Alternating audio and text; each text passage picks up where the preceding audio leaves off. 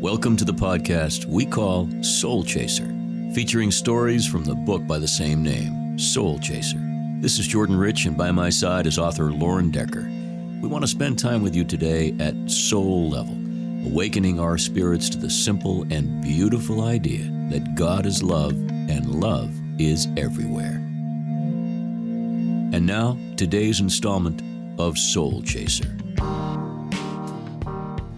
Hello, everyone.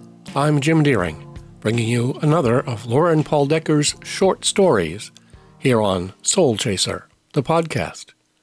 Loren writes stories with a purpose about how God shows himself and his grace in everyday things.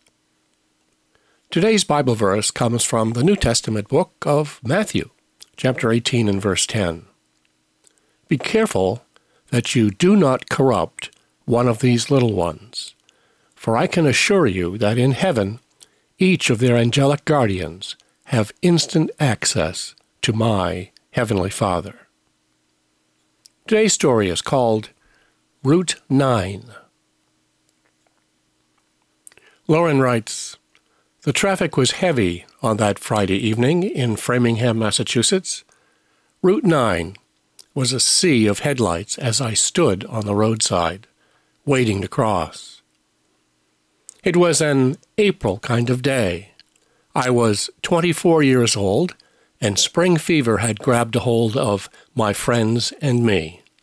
Looking for some weekend fun, we had decided on a local restaurant as our starting place for the night. When we arrived, the wait for seating was about 90 minutes. Let's check out the place across the street, said one of my friends. It doesn't usually get too crowded. We stood, looking for a break in the traffic. Cars whizzing past. There was a blinking yellow light fifty yards to my left, so I trotted up to see if there was a crosswalk. Meanwhile, my friends dashed across the highway, leaving me on the roadside alone. Incredibly, two lanes of travelers then slowed to a stop to let me cross. Waving my thanks, I stepped into the street and jogged toward the median. I did not realize there was a third lane, and I reached the open pavement about the same time as a sedan going 40 miles per hour. The impact was brutal. I spun onto the hood and then the roof, smashing the windshield with my head. As I typed these words, with my first grader, Prudence, reading over my shoulder, she began to stroke my forehead.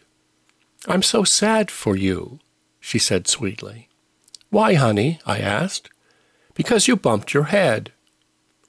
For a moment, I thought it was well worth the pain of years ago just to have this moment now with my little girl. I thought I was being run over. I knew I was moving fast and hitting the pavement with every twist and turn. What I learned later was that I had been catapulted off the front of the screeching car as the driver applied the brakes, too late. My shoes were found 200 feet from the point of impact. When I finally rolled to a stop, I tried to stand, but a severely broken leg buckled under me. All was still for a moment, and then she was there. Her gentle voice broke the silence. Loren, you've been hit by a car but I'm here to take care of you until help arrives. As she spoke, the woman dressed in white gathered me up and cradled my bleeding head in her lap. The two of us sat alone in the middle of the highway. I don't recall anything else she said that night, but her words brought comfort and peace. As the ambulance pulled up, she vanished into the crowd of onlookers. After she disappeared, it struck me how did she know my name? I'm certain that when I reach heaven, I will recognize the voice of my guardian angel. And that same peace I knew that night, I was stricken on a dark road, will reign again forever.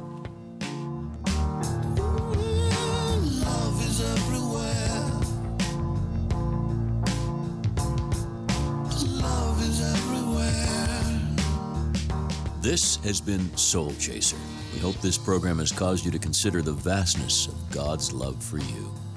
Nothing is going to change that reality, but love can certainly change you.